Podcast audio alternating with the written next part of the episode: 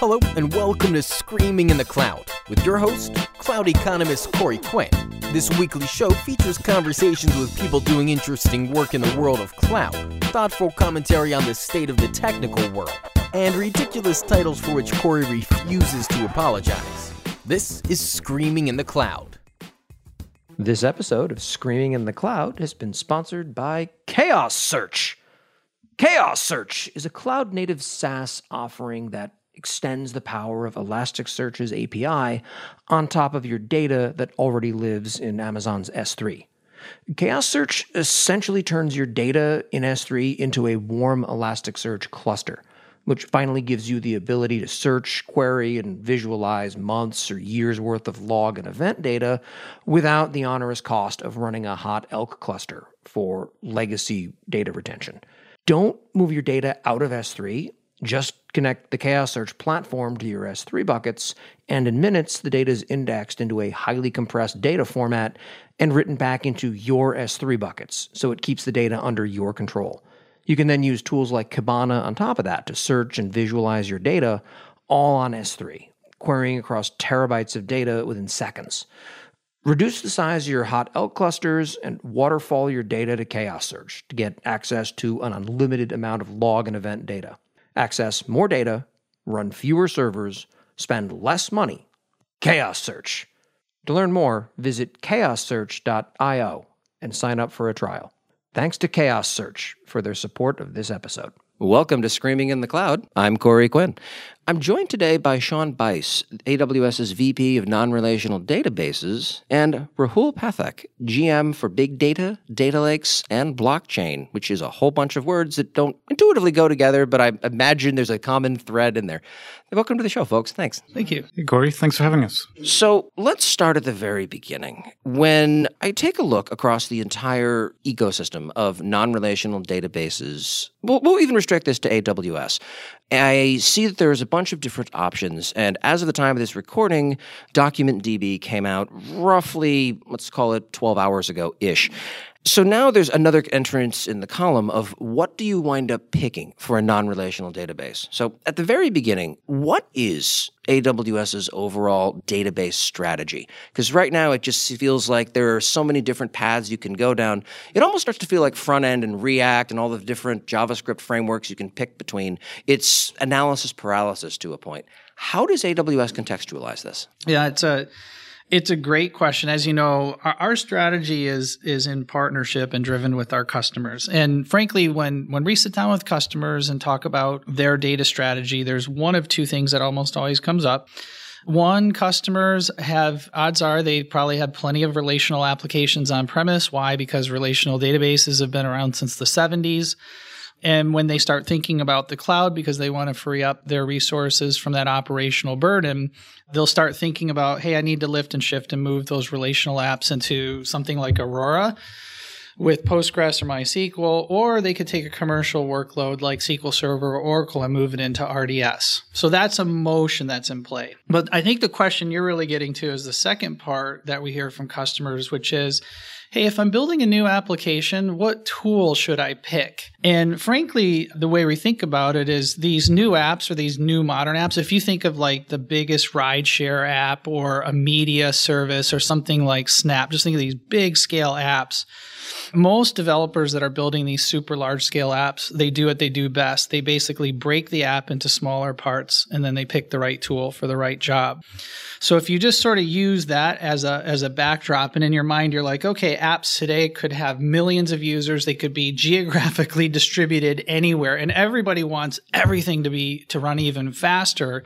Well, that puts even more pressure to make sure that you that you're you're you really are truly picking the right tool for the right job so you don't overburden a single database. So with that, we the one easy way to conceptualize this is years ago when you thought about a database category, it was just relational, but today there's there's about six categories that developers think about. Relational is a category, key value is a category, like DynamoDB is a great product inside of the key value category. Document is a category, and just yesterday we introduced Amazon DocumentDB. Graph is a category where we have Neptune, and then of course you have in-memory as a category with Elasticache, Redis, Memcache. We introduced a brand new category at re:Invent with uh, the Quantum Ledger Database. And then time series is a category. So So if you think of those categories of data, our database strategy is super simple. We want to put have the most popular and best A P Is in each of those categories, so a developer never has to trade off on functionality, performance, or scale. Let me caveat this conversation with anyone who's ever seen my terrifying development practices understands why I generally tend to work with stateless things that you can reconstruct without destroying a company. With a database, you generally don't have that luxury. If you lose data, your company's having a bad day. And as a result, based upon my own uh, limitations and experience, I'm not particularly up to speed on the nuances of database design, database selection, and the rest. Right now, I think the big question is when a developer is starting out with a new project, something they want to build, the one of the largest questions that looms in their mind is, what tool do I use to do the job? As someone starts looking through the increasingly lengthy list of database offerings, what are the considerations that shape that choice? Yeah, great question. And, and the answer is actually really straightforward. It has to do with the use case and access pattern. So if you and I, let's say we're building a, a commerce, an online commerce application, you know, think of a shopping cart. We don't know if we're going to have one hundred users or one hundred million. Think of something like Black Friday where something could go on sale and you could have millions of customers all of a sudden needing to shop and, and make a purchase. Well, you know, for if we were going to build a shopping cart, and you just think of that shopping cart access pattern where, you know, you're just quickly adding things to it. You haven't done a transaction yet. Those are simple puts and gets. And, and Key Value is a awesome solution for an access pattern of simple puts and gets because it's, you know, it provides, uh, it's very fast. It's very efficient. You and I don't have to model anything. And it, and it, and it can scale for as many users as we can. Meaning it's uh, Thursday and not Black Friday, and we have ten users, and on Black Friday, a big thing goes on sale, and we got a million people shopping. So Key Value can handle that access pattern great. Now imagine in that shopping experience, you know, when you're buying something, you see a product recommendation. Well, product recommendations are really about highly connected data, like who bought what and when, so that if you and I wanted to make a product recommendation, Graph Database would be an excellent solution for it. So, for example, imagine if imagine the scenario where somebody's shopping for something, and instead of just saying, hey, here's what others bought in a sports category, what if it was a little more personalized and said, here's some of the items your friends bought or people you know in a certain category? Graph Database can help with that in a, in a really, really big way. So that's kind of what developers do. They break these apps into smaller parts. They think of the access pattern and use case, and then they pick the right tool for the right job. So as you wind up going through a project of building out something that requires a data store, in fact, one of the most common stories we'll see around this has to do with someone building out some form of analytics architecture. How does that wind up manifesting in your universe? Yeah, it's a great question. And you know, when it comes to analytics, what we recommend to customers is just think about S three, which is our core storage service, as your data lake. And we recommend that customers put data into their data lake in S three in open data formats, so C S V, JSON, or query-optimized formats like Parquet or O R C. And that open data gives them portability. They can take that data wherever they want. They can use it with whatever technology they want. And then we've engineered our analytics services so that they can all run directly against open data in S three. So if you want to run the latest in Spark, you can run that through E M R. If you just want to run S Q L on your data in S three, you can use Athena. If you're doing data warehousing at scale, Redshift is a great choice, and that also works with data in S three. So what you get is the ability to run multiple types of analyses using a preferred tool at the same time on the same data without interfering with the other party that's running it. So you sort of maximize your flexibility and portability while getting all of the scale and durability benefits of S three. One of the increasing challenges is, to some extent, it feels like you are this technical generation's Perl, in that the, the famously the Perl programming language had the motto of there's more than one way to do it.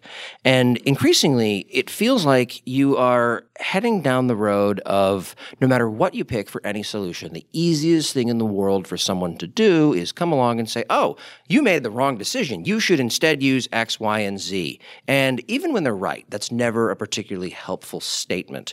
But people love arguing about things either for semantic reasons or for purposes of religion. That brings us to blockchain.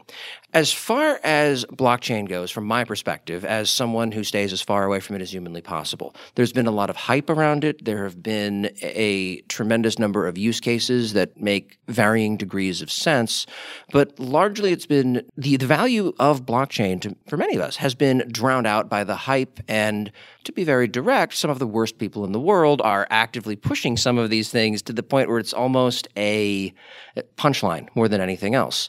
That was my perspective a couple of months ago. And then at re:Invent, there were a few blockchain announcements, uh, two to my understanding, uh, Q L D B, Quantum Ledger Database, and Managed Blockchain, at which point my immediate response personally was, well, crap, because now I have to take this seriously and I can't just dismissively hand wave it.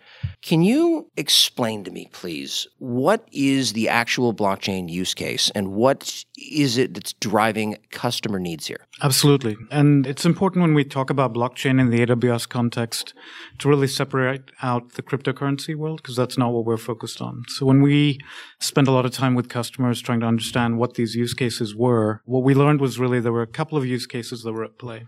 And typically, one of them was where there was a centralized entity that customers trusted. So it could be, think of it as a major manufacturer, uh, and they have a satellite of suppliers. So everybody in that ecosystem trusts that manufacturer, and they're fine with that manufacturer maintaining a centralized record. But they wanted an immutable ledger. So they wanted to be able to trace every element that flew through, but they were fine having the manufacturer control that uh, central record of what happened. And so that scenario where the centralized trust is what we built Q L D B for. And Q L D B is actually based on uh, ledger technology that we've had for a while at Amazon. But the intent is to provide an immutable, cryptographically verifiable, immutable record of what's happened. And it's typically owned by a centralized entity. Others can connect to it and verify the transaction history. And the centralization there is key. So for that immutability, but no need for distributed trust, Q L D B is the, the database of choice. And it frees customers from building those audit trails in relational databases where D B As could modify things, or from using the blockchain frameworks like Fabric or Ethereum, which have a bunch of additional complexity related to the distributed trust and smart contracts that aren't really needed for this uh, immutable record case. And the second type of use case we found was where there were perhaps more of a group of peers that were engaged in commerce or transactions, where they didn't want any single party to completely control the record of what took place. And so in this distributed world, they wanted the immutability of a ledger, but they wanted multiple participants to agree and validate what would go into that ledger. And that's where the blockchain frameworks, not cryptocurrency technologies, but the frameworks like Hyperledger Fabric and Ethereum, which allow multiple parties to agree on what truth is, and then write out that truth to multiple copies of the data that's owned by each of the participants. A great example of this is uh, if you think about online advertising networks. So what you've got is an exchange. You've got multiple parties bidding on ad slots. You've got publishers that display ads. And what they would like with that exchange is to have a record of, hey, there was an auction, fifty people bid, one ad won. This was the ad that was served on this site. But they don't want to actually own that infrastructure. They trust the exchange. So the exchange would use Q L D B to maintain a record of what happened for each auction. Now, but there's also a scenario where you get multiple exchanges that are sharing information because they're routing traffic to each other, and they don't actually want to give all of their data to any one exchange. So they want to use the blockchain for that scenario. And there they can use Amazon Managed Blockchain to have distributed data, but within themselves, they might use Q L D B to have just immu- an immutable record. When you start talking about immutable records, transaction ledgers, and the rest, because of my own prejudices and where I come from and regulated backgrounds, my immediate thought is compliance. Is this something that you could use, for example, to fulfill Sarbanes-Oxley worm requirements, write once, read many? Or is this the sort of thing where, at least today, you show it to an auditor and they stare at you and now you have more questions that you've just, you've effectively opened Pandora's box of explaining complex concepts to people who are generally hoping to check a box? How does that manifest in the regulated world today? So I'm not deeply familiar with Sarbanes-Oxley or, or worm, but what we have found is there is a lot of interest in both ledgers and blockchain, so Q L D B and Managed Blockchain, for the audit and compliance use case. And the reason is that you can independently verify that what was written has not changed. And that's sort of the central building block of audit and compliance. And so we see scenarios like in Guardian Life, which is an insurance company that has multiple providers, customers, and payers. the ability to say that, yes, every single party that looks at this can agree that what was written here is what was originally written here, and it hasn't changed since it was written, that's really powerful for the audit and compliance use case. It'll be fascinating to see how this winds up manifesting in a few years, but I, I get the sense that people on the, I guess, bleeding edge of the compliance story are going to sort of pave that road for the rest of us. As a general best practice, if you wind up having to bring a mathematician into an audit to validate what you're saying, it's not going to be an easy conversation. So it's it's always interesting to watch people forge that road ahead a little bit. One of the interesting stories when I first saw the announcement of Q L D B was, again, because of my own biases, when I don't understand something, the easiest thing in the world to do is make fun of it. And I made a joke to someone in passing who worked at A W S that, well, if this one doesn't work out, it might very well be the first service that they wind up turning off and deprecating. And the very serious answer that I got in return was, we're using this internally, and if you turn this off, there aren't too many services left that will work. It winds up, to my understanding, becoming a foundational part of building higher-level services. And it solves a need that, at significant scale when you're dealing with distributed systems, don't have easy answers for that. Is that an accurate assessment? Is that effectively someone shining me on? At, at this point, I don't know enough about the space to opine intelligently on it. Yeah, I, so the technologies behind Q L D B are absolutely critical to how A W S and Amazon run a lot of our key internal technologies. And with uh, distributed systems, having a high-throughput way to understand what the state of the system is and the ability to replicate that state from point A to point B so you can use it for different things is crucial. Yeah, you could you could think of it like, think of all the activity that goes through like the E C two control plane. Just imagine how many how many events are coming through there. And, you know, if you and I were operating in a, a world like that, if we had to go to each and every place across the environment to see what, what kind of events were happening, that would be quite difficult. You could imagine us saying, gosh, man, I wish there was a way to have sort of a ledger of all the transactions that, you know, were occurring, because it would just, it could help us troubleshoot and and operate the environment better. And that's kind of the essence of of where Q L D B started, this notion of a ledger many, many, many years ago. But you have to have this really big, big scale thing to to drive a demand like that. And then the interesting thing to your question, as as we've been on this journey together with Q L D B, we'd start sitting down with customers and they'd say things like, gosh, you know, I wish you had an immutable database. They weren't really asking for a ledger database. I wish, do you guys have something that's, a, that's immutable and cryptographically verifiable? Because similar for them, it's like, hey, there's a certain set of transactions that are happening in my environment. I wish there was a way to simply record that somewhere, know that it can't be changed and cryptographically verified, it, you know, if auditing occurred. And that's kind of when we had this moment of, boy, we've got the essence of technology that's supporting some of the largest services in A W S. We have this new requirement coming in from customers, so maybe we can put those two things together. And that's kind of the ingredients that led to to Q L D B. It seems like it's a fascinating foundational technology. I still am having trouble bringing this into, I guess, mental focus for me, where I'm going to build something that is user-facing that rides as a relatively thin layer on top of this. I don't have that problem, for example, with DynamoDB or R D S. It's, I'm building a shopping cart, and here's what you do. It's more challenging to think of, I'm using an Instagram equivalent or something like that. And, oh, yes, that's backed by a ledger. That's almost assuredly an imagination failure on my part. Yeah, it's funny. The uh, it's not a concept that you just kind of hear once and you're like, oh, haha, like I now know what a ledger database is. It, it takes a little bit, but here's what I found.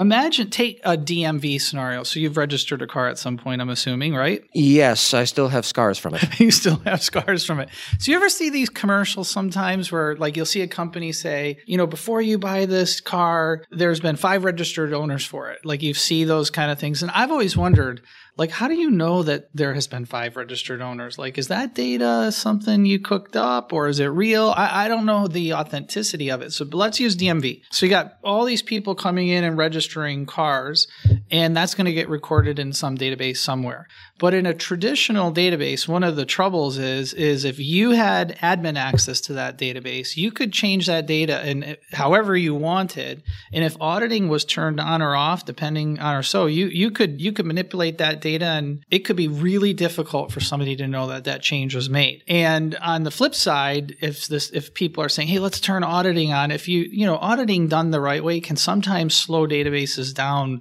you know, because it's kind of an afterthought. But the, the reality here is the D M V, imagine as a government agency, you're saying, hey, when somebody comes in and registers a vehicle, that's a transaction. So there's a V I N, there's an identity for the vehicle, and you, for example, as a registered owner, let's write that once into a ledger, and then that's it. Once it's written, it cannot be changed. So let's say you trade the car in and somebody else buys that car. Effectively, that's the change event. There's a new registered owner for that vehicle. So then that would just be the next transaction about that V I N number. So you can imagine as time goes on, each time that car is sold, there's a record of it, and it's just stored in this ledger database. And because that database has the property of the data is immutable, can't be changed, and it's cryptographically verifiable. If anybody came back and said, hey, is it really true that that car has had five registered owners? The D M V would have a very easy way to demonstrate that. Not only is that a terrific example of applying this in a way that someone with my limited understanding can, can grasp it, but it's also, I think, one of the first ledger explanations I've ever heard that wasn't condescending.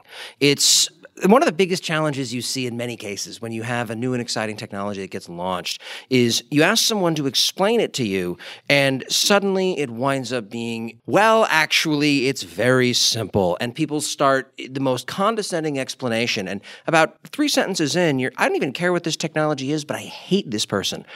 I've continually amazed by the fact that A W S is able to explain these complex concepts in a number of different ways in such a way that I don't feel like a moron for having asked the question in the first place. So first, thank you for that. I think that's something that a lot of people can wind up learning a fair bit from. And I know it's something that I try and I struggle with myself.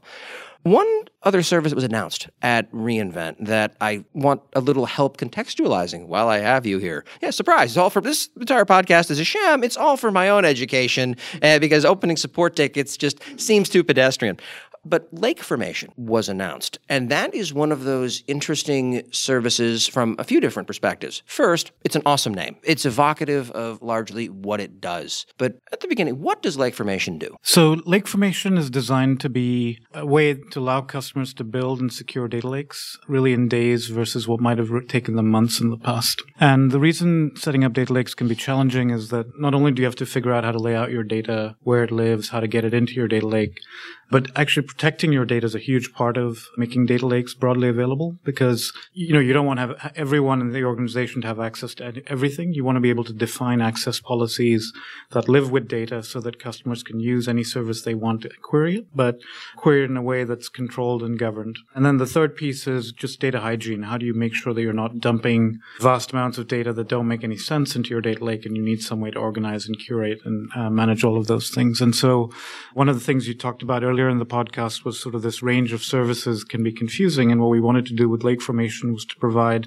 a very prescriptive, repeatable way for customers to set these things up easily. So the key components of Lake Formation are, one, blueprints that make it really easy to set up your initial data lake. Two, a centralized security mechanism that let you define a data access policy. So Corey can see these tables and these columns. Rahul can see those tables, but not these ones. And that stays with your data definition. And so then whether you use Athena or Redshift or E M R to get at that data, Lake Formation will make sure that you're only ever able to see what you've been allowed to see, regardless of the service that you choose, and the same for me. And because you have that central point of control, someone else can also then verify that, yes, what we intended to happen is actually what happened. And then the third piece is a data deduplication and cleanup activity that's driven by M L. So customers can say, look, this is what my data should look like. These two things are actually related, and that'll train a model that can then go through and clean all their data sets up. And that comes out of uh, technology that we've been using to dedupe our addresses and catalogs at Amazon dot com for a long time. Hearing it described that way sends me back in time where various previous engagements and jobs where I wound up effectively having to build the foundation of a data lake. And my approach then was, all right, I'm going to throw everything into an S three bucket. And well, and part two, we'll figure this one out later. And step three, we have a data lake. And just hearing you describe this and all the things I didn't do and didn't conceive of when I was building that out tells me, congratulations, Corey, you built a data swamp. And that is, in many cases, where a lot of people tend to wind up getting stuck. Is Lake Formation envisioned as something that is best suited for greenfield data lake projects, or is it something that can be applied to an existing corpus of data? Great question. It's really designed for both. So the intent was to make it easy for people operating on greenfield, but to the extent that you already have a data lake or, you know, a, a former data swamp, Lake Formation can absolutely crawl through that and discover what you have, catalog it, and then give you a starting point from which to then curate and clean up. So it's, it's really designed for both. Do you find that there's any either relationship and or confusion in the name of Lake Formation to Cloud Formation? We haven't come across really any significant confusion. You know, I think there might be times when customers are using both of them that it might get uh, a little tricky to keep track of which, which thing they're forming. But for the most part, it's been pretty clear. I think customers understand it's tied to their data lakes. At launch, did Lake Formation have Cloud Formation support? Because if it didn't, and then you have to launch that later in time, that is going to be one of the most confusing headlines to read out loud. Uh, so at preview, it does not, but it will at G A. Oh, it's still in preview. I did not. Re- wow. This is the problem with having a fire hose of, annou- of release announcements. It's very easy to lose sight of what's available that I can use today versus what's in developer preview versus, yes, announcing this service that we've been running and you've never heard about for the last five years. It, it's always interesting to wind up seeing how this stuff plays out. And we've long since passed the point where I think any one person can have an exhaustive list of everything that A W S runs uh, stuffed into their own head. I still wind up getting uh, faked out from time to time on services that don't actually exist. Which brings us to the announcement of roughly a day ago now of Amazon DocumentDB. First, its formal name is Amazon DocumentDB with MongoDB compatibility, which sets a new record for the largest number of syllables in a formal A W S product name. So first, let me congratulate you on that. Now has taken the crown from A W S Systems Manager, Session Manager, or Parameter Store, which tie a couple syllables less. One challenge as I look at that is, first, I know almost nothing about it, but we're about to fix that. But my first instinct on seeing the name is everyone wound up chiming in of, so what do you think of the name? Well, my honest answer is, yeah, their, their biggest competitor is named Mongo. So you can name it pretty much whatever you want and get a buy on it. I don't have too much to say.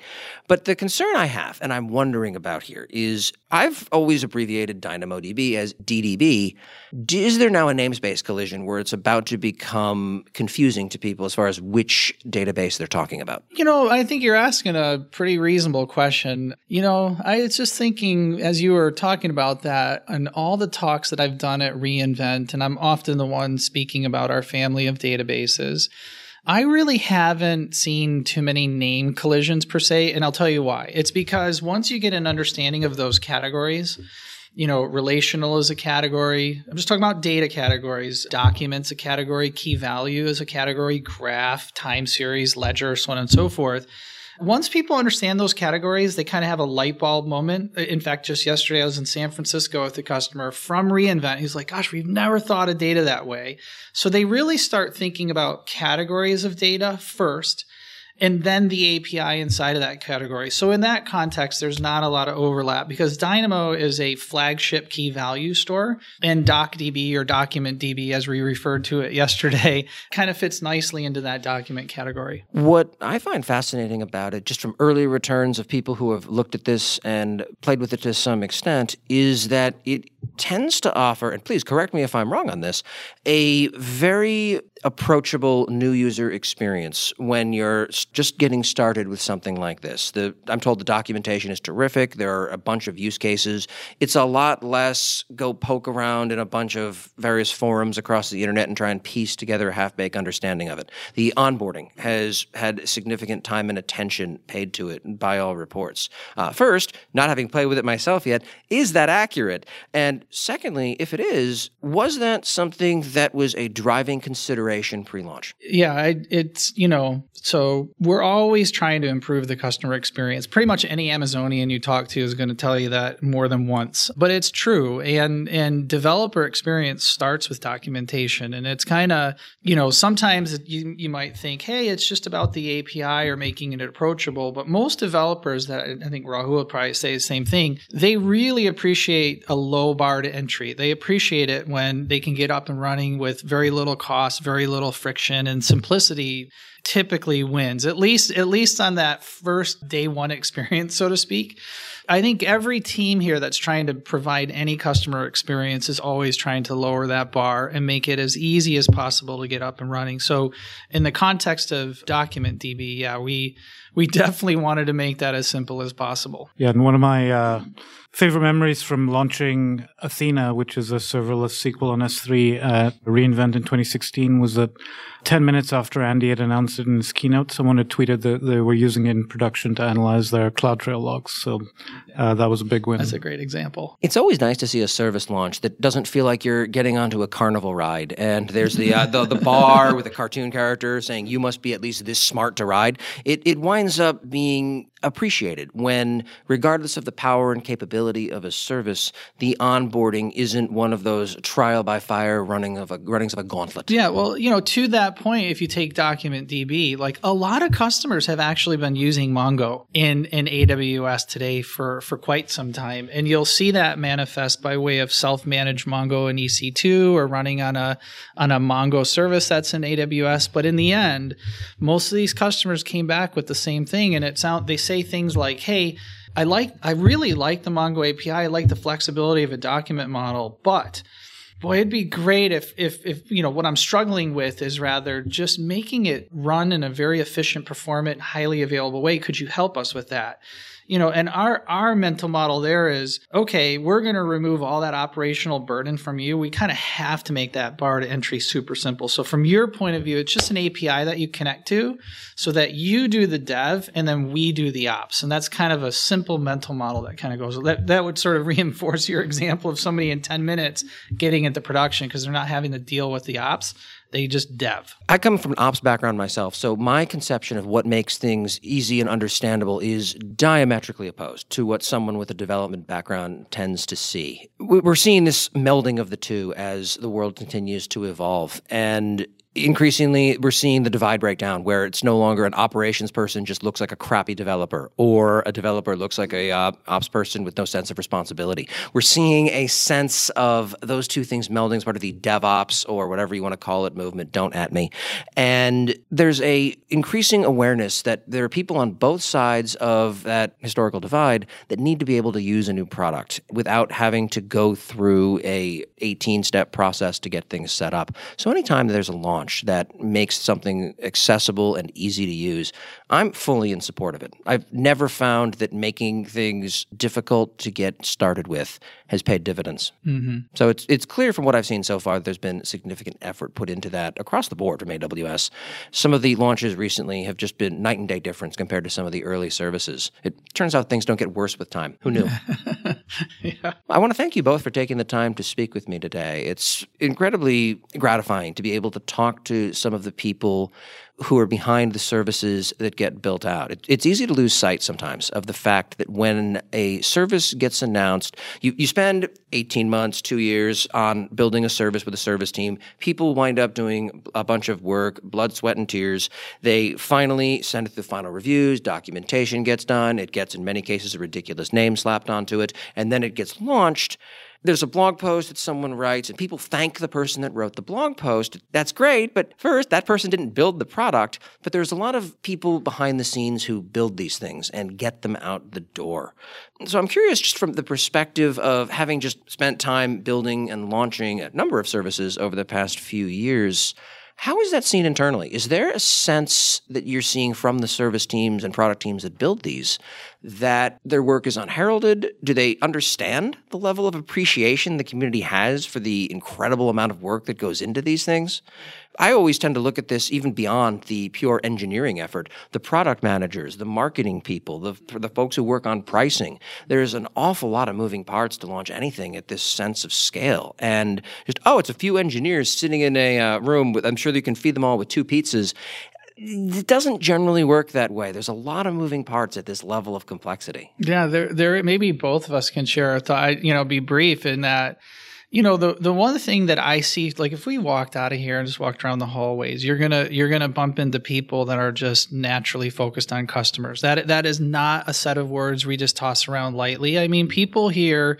You know, we could walk into a meeting next door, and if we were talking about any product that we were wanting to do, it is always working backwards from customers. So you could be a marketer, you could be a seller, you could be an engineer, you could be in P R, you could be in any function you're in this company, no matter what building you and I could walk into.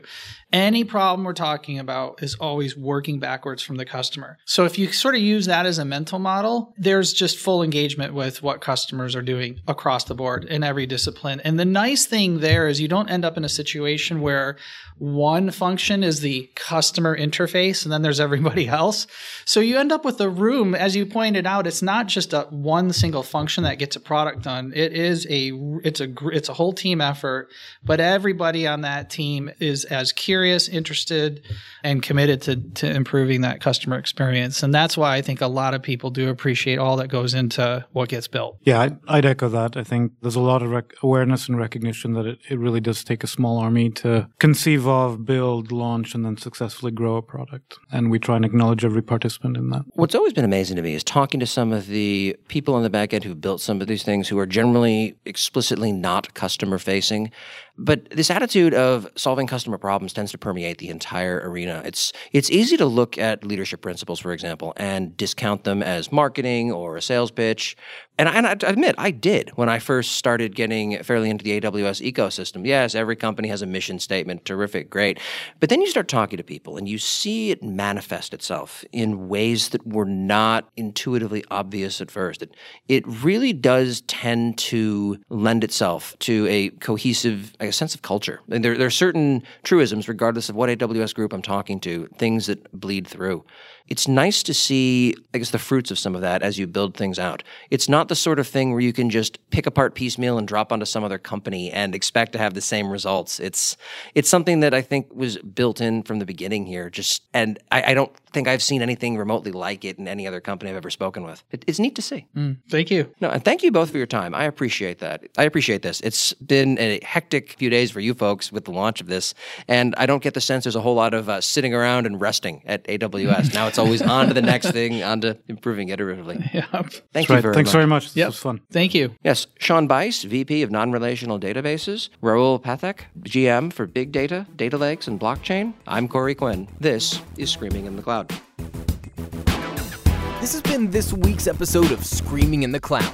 You can also find more Corey at screaming in the cloud dot com or wherever Fine Snark is sold.